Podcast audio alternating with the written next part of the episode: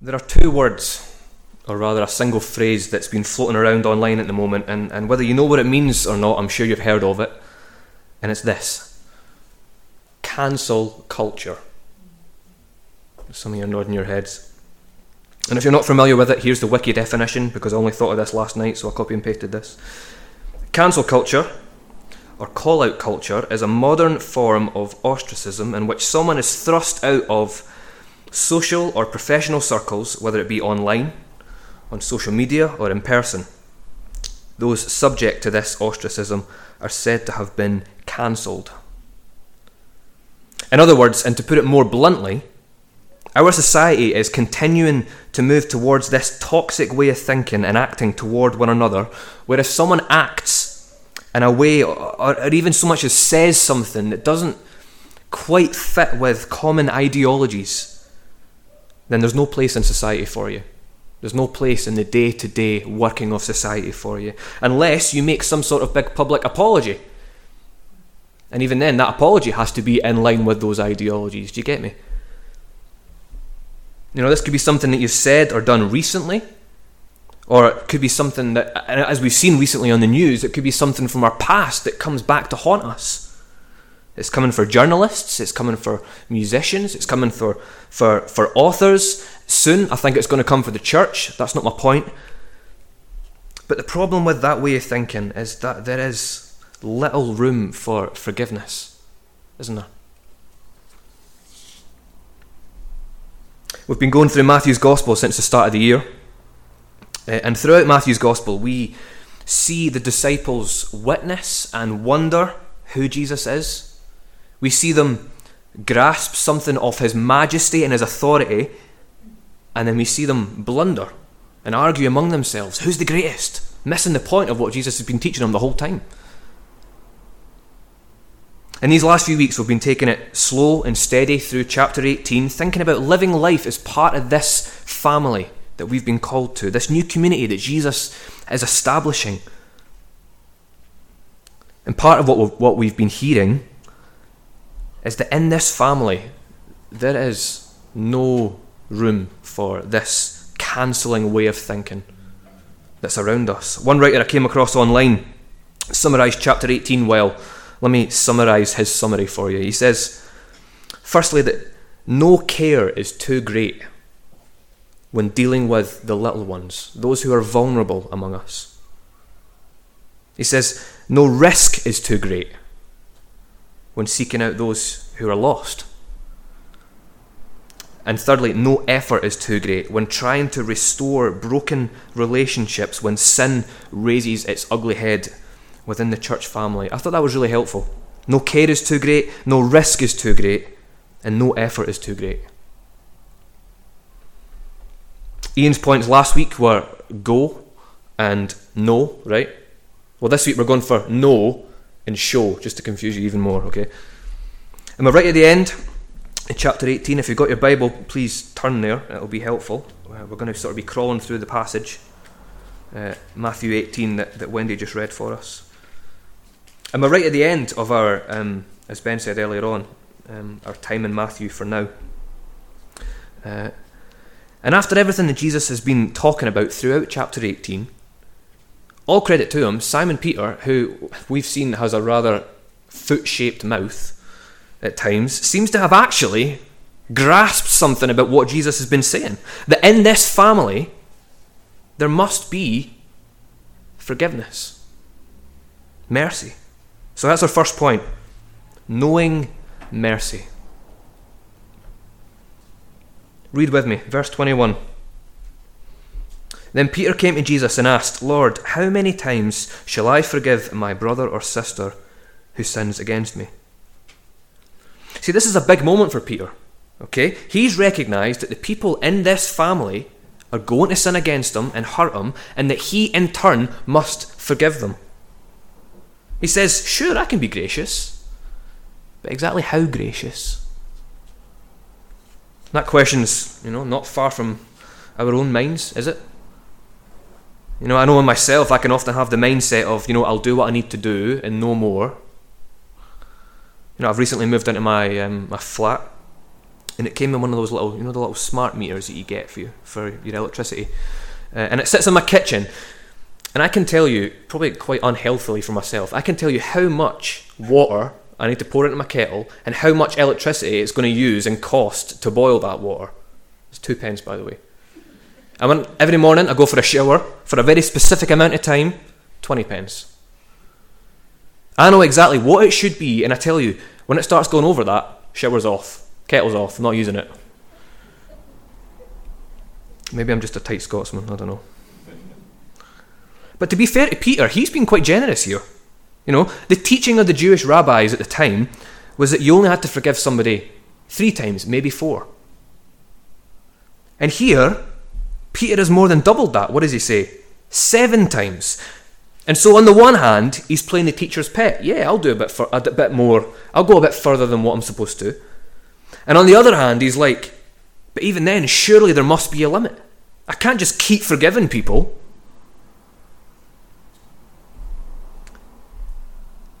And yet, Jesus doesn't quite tell him off, does he? Verse 22 Jesus answered, I tell you, not seven times, but 77 times. Some of your Bibles might say 77, some of your Bibles might say 70 times 7. And I'm not an expert in first century Greek, and so I'm not pretending to be an expert, okay? But for what I can pick up, it's, it's a bit of a play on words. And so I wonder if it sounded more like, just for illustration, if Peter had said, Jesus, should I forgive 79 times? And Jesus' response is, Peter, not 79 times, but 70 10 times. Do you get what I mean? That's a bit weird, I know. And for those of you that like your symbols and your numbers in the Bible, the number 7 often represents completeness, wholeness. Don't worry if you don't understand that. But what I'm trying to get at is that Jesus isn't saying, okay, Peter, 70 times 7 is 490, and so that's, that's your limit. But instead, he's saying, Peter, mate, who's counting? Stop counting. And even if we did try to keep count all 490 odd times, surely by that point, forgiveness would become second nature to us, right? And yeah, this advice may well work out in out in the world with non-Christians. And you know, non-Christians often say to us, you know, you're Christians, aren't you supposed to be all forgiven and all that? But you know, what's the context here? What is Jesus primarily speaking about? Life in the family, the church. Life in the family of Christian believers, our brothers and sisters around us. Those who are all called to have that same mindset. And as Jesus does, he goes on to use a parable to explain further what he means. And often, as it is with Jesus, his parables do more explaining than his actual explanation does. And we see that here. This parable is only found in Matthew's Gospel, and it's not too surprising. Matthew himself being a tax collector and being all clued up on money and accounting and all that. And so I wonder if this particular parable that Jesus told was significant for Matthew. Maybe it stuck with him. I don't know. I'm, I'm purely speculating. Um, but we could split this parable into two scenes to help us. Or if, if it was a play, two acts. Okay, so here's the first act. Let's read together, verse 23. Let me get some more.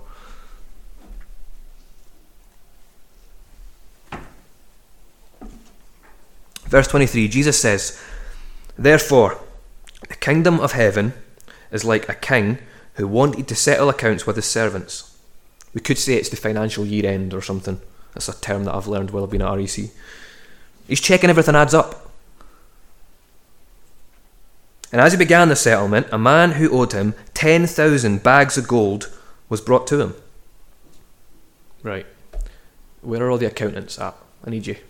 There's a few of you. 10,000 bags of gold. Okay, or again, some of your Bibles might say 10,000 talents. We're going to do some maths, right? And if you're worried about getting confused, you can switch off for a moment and I'll call you back in a second, right? 10,000 talents. A talent was a unit of measurement, and that was their currency. And one talent, is on the screen? Yeah, one talent is equal to 6,000 denarii.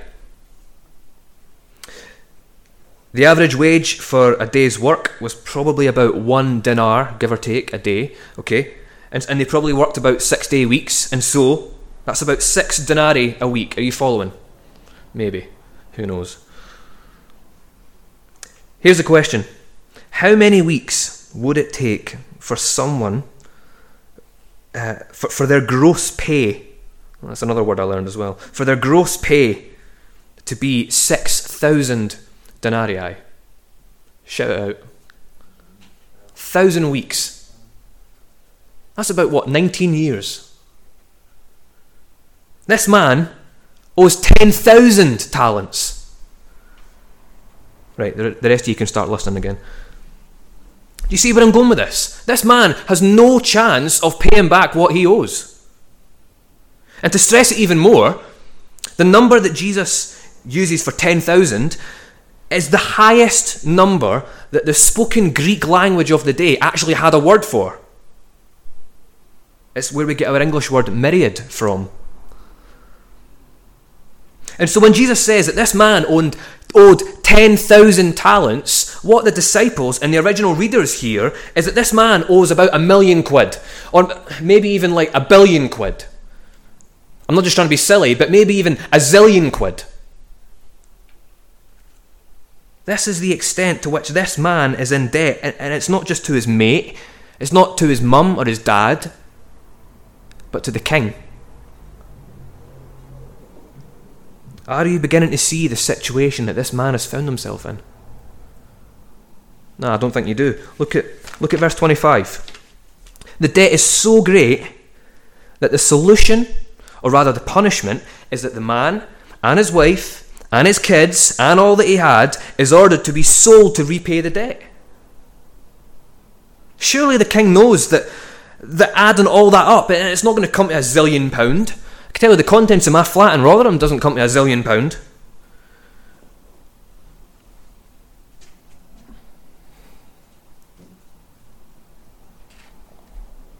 But when we start to talk about debt and owing God something, some of us will be sat here in the hall or at home, and you're thinking, "What?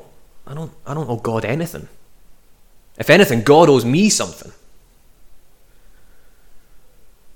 And there'll be many here, whether for the hundredth time or for the first time, feeling that you've been brought face to face, face to face with that debt that, that we owe God if you haven't quite caught on yet, the, the debt that we owe God isn't financial, but it's our sin. And as we are brought face to face with that, doesn't the servant take the words directly from our mouths? I want to do something about it. I want to make it right. What can I do? What does he say? Verse 26. At this, the servant fell on his knees before the king. He says, Be patient with me, and I'll pay back everything. What can I do? Let me do something. And yet, we've just seen that the price is so overwhelming, there's no chance he's going to be able to pay it. And yet, what we read next is truly, truly remarkable. Verse 27 The servant's master took pity on him cancel the debt, and let him go.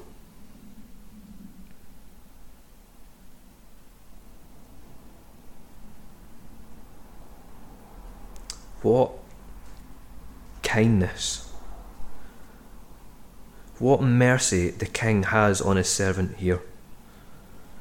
See, at the king's own expense, he cancels the debt owed and says to the man, On you go, go on your way. He lets him go. See, the king sees and he hears the man's helpless situation in paying this monstrously unaffordable debt. And he doesn't just give him more time, as the servant asks him, but instead he goes a step further and scraps the debt altogether. What's the most money you've ever seen in the flesh? Has anybody ever seen a million pound in front of them? Has anybody ever seen a hundred thousand? No. Has anybody ever seen a thousand pound in front of them? Okay, some yeah. Can you even begin to picture what a million pound actually looks like?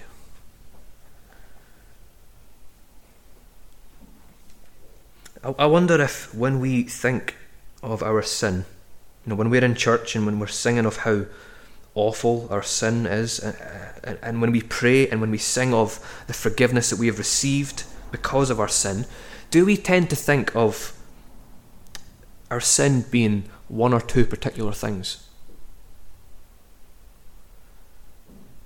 Do we tend to think of, you know, you know, once I get this one thing under control, then I'll be okay? Well, I know I do. And when we think about how awful that one sin is, how unclean it makes us before God, how it consumes us, how we carry it about all the time with us. Let me tell you, that's only a very small portion in comparison to the vast unpayable sum that we owe our King. It's like a hundred bills coming through your door, you know, and at the one time, and you open one, and it says something like ten thousand pound, and you're like, how am I going to pay for that?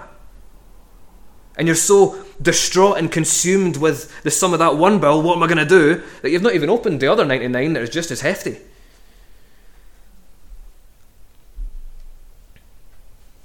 And yet, every day we go through our lives, every time we catch ourselves in sin, every time we hurt one of our brothers and sisters around us, every time we stumble and fall, sometimes a lot harder than others,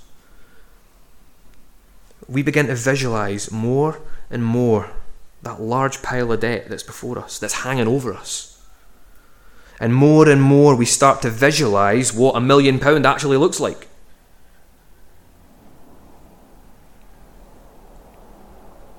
But on the other hand, the more we see the debt, the clearer we see the cross, right?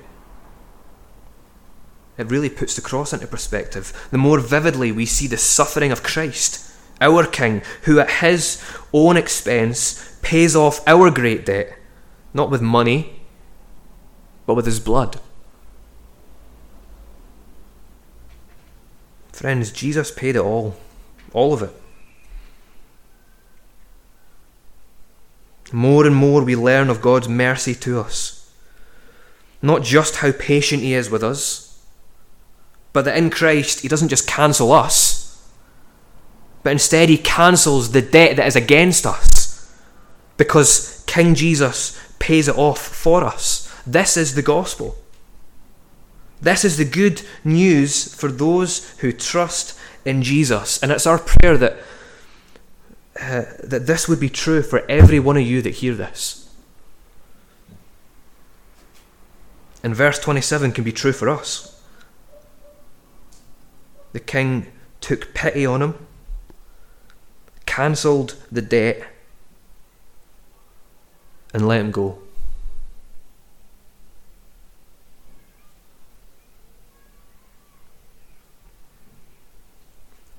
There's a great hymn written over the last few years that we just sang it, we've listened to it. It's, it's honestly had me in tears at times, and I'm so glad we've started using it at REC. It's just a shame that it's been over this last year at a time where we're not actually allowed to sing it. Um, and there have been significant moments in these last uh, few months where we've listened to this together, and all I've wanted to do is sing this at the top of my lungs because of God's great mercy. Here's the third verse again. What riches of kindness he lavished on us. His blood was the payment, his life was the cost. We stood beneath a debt we could never afford. Our sins, they are many, His mercy is more.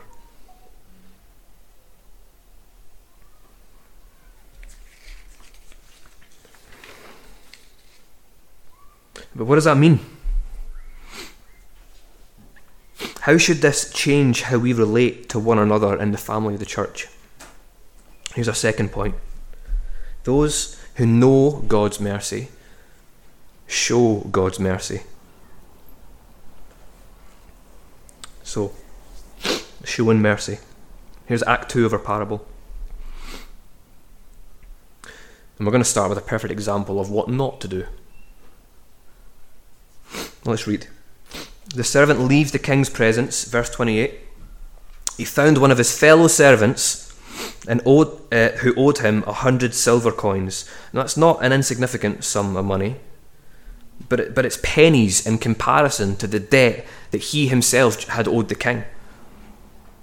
And he grabs him and begin, begins to choke him. He says, Pay back what you owe me. Imagine this like a Phil Mitchell moment in EastEnders. I'm not going to impersonate him. I've written it here, but I'm not going to do it. You know, the sheer injustice, right? What's he playing at? If I was watching this on TV, I'd be shouting at the television. Does he not realise the bullet that he's. That's the wrong word. Does he not realise the mercy that's just been shown him by the king? That's what we're supposed to think. This man, his equal, might I add, owes my cheeky fiver. Verse 29 His fellow servant, it stresses that, his fellow servant fell to his knees and begged him, Be patient with me, and I will pay it back. We've heard that before, haven't we? As Jesus tells a story, he's not just had writer's block or some sort of lack of creativity. Excuse me. It's supposed to remind us of the first servant on his knees, grovelling, begging for mercy. Again, not from his mate, not from his equal, but from the king. The difference is this man owes him about it's about a 100 days wages. So it's still a lot of money for sure. But it's not an unreasonable amount of money that he, he couldn't pay over the long term. If, and with a bit of patience, I'm sure that this guy might actually have been able to pay off this debt. But no, instead, instead he's thrown into jail until he can repay the debt. No idea how he's supposed to be able to pay it from jail, but verse 31.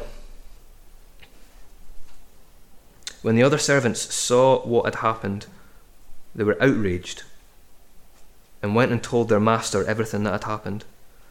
Do you see, when we are unforgiving to someone, it, it not only affects that person, but it affects affects the, the others around us too. It compromises the unity of the church, the unity of this family. And the master called the servant in. You wicked servant, he said. I cancelled all that debt of yours because you begged me to. Shouldn't you have had mercy on your fellow servant just as I had on you? The original word order in Greek, again, not an expert, but it's, it's more striking than it is in our English version. It places the all that debt before the I cancelled. And so it, it, it would read more like, You wicked servant. All that debt.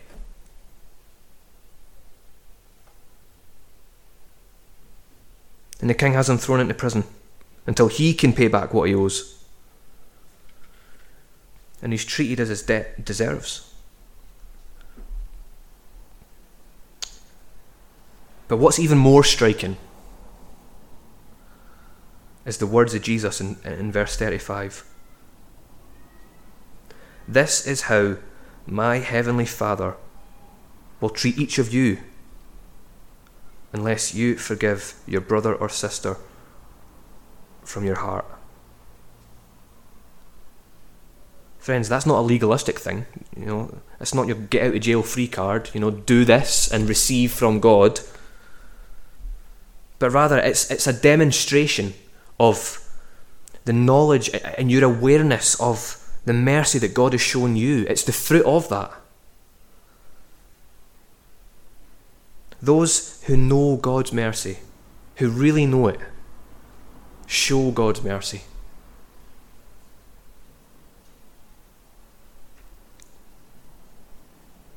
Here's a question Does the first servant really grasp the mercy and kindness that's just been shown to him? You know, with the way that he treats his fellow servant, I doubt he's grasped neither the weight of the debt of his own, uh, his own, ah, the weight of his own debt, nor the depth of compassion and mercy that the king has on him because otherwise he would have treated his mate differently. You see, our forgiving of others is a very present, very tangible picture of the forgiveness that we have received from above. It's a picture of the gospel. And it's one of the many ways that we can reflect God's glory here in this broken world. American minister, uh, Bible teacher John MacArthur, he says this that forgiveness is required of a believer because forgiveness is the most godlike act a Christian can do. Never are we more like God than when we forgive. That's got some punch to it, doesn't it? And it's inevitable that we, that we will hurt and upset one another. There may even be some of us here who themselves have hurt others and have experienced forgiveness by a brother or sister. If that's you, I'm sure it's all of us. How much more have we been forgiven by God? How much more have we been forgiven by our Heavenly Father? And so when we show mercy, we know God's mercy more and more. You know, knowing, showing, knowing, showing. You can go round and round. I was chatting to a mate yesterday about this talk. He's a trainee over at another church in Sheffield, and I told him I only had two points, and he was like, "What? Two points? You need three? Come on." If this was a three-point sermon, I think the third, I think the third point would be knowing again, and the fourth would be showing. Go round and round.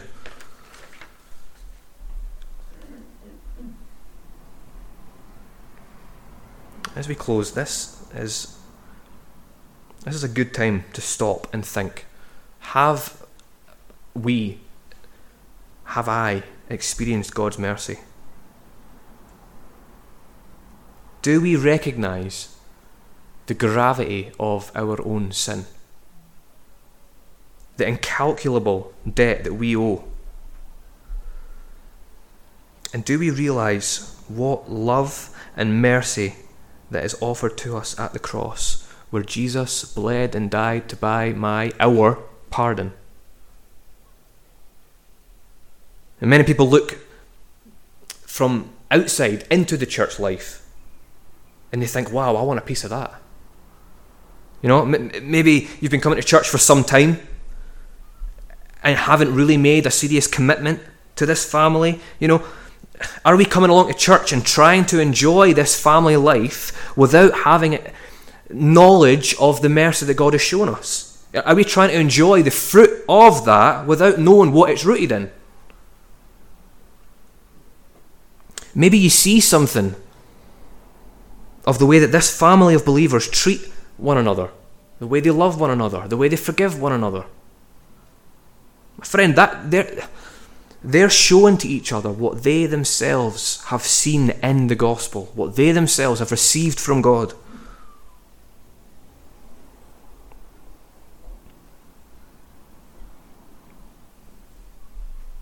The Apostle Paul writes later in the New Testament, this is in his letter to the Ephesian church.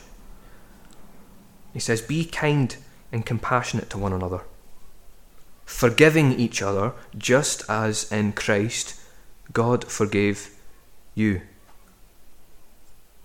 And again, to the, to the Colossian church, he writes, Bear with one another and forgive one another if any of you has a grievance against someone. There it is again. Forgive as the Lord forgave you. These are Christians that Paul, uh, Paul is reminding. And so we ourselves need to be reminded to do as such, to forgive as we have been forgiven. I'm asking, hold me accountable to this. Please, hold the people around you accountable to this. It's our duty as a family, as brothers and sisters, to hold one another accountable, to remind one another of that, to forgive as we have been forgiven.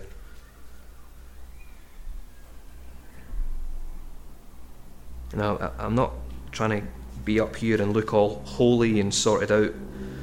And I'm absolutely not saying that forgiveness is easy because often it's painful.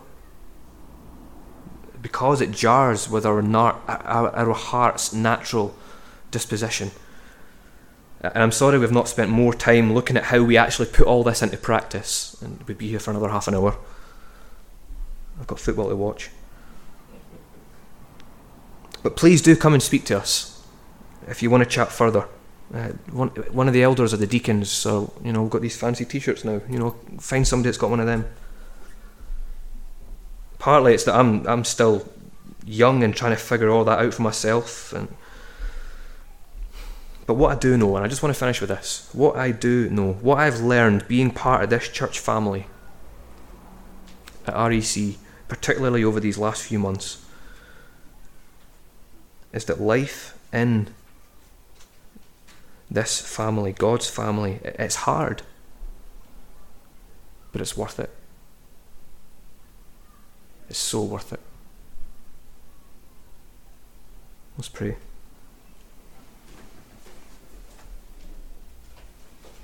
Heavenly Father, we are more sinful than we will ever understand.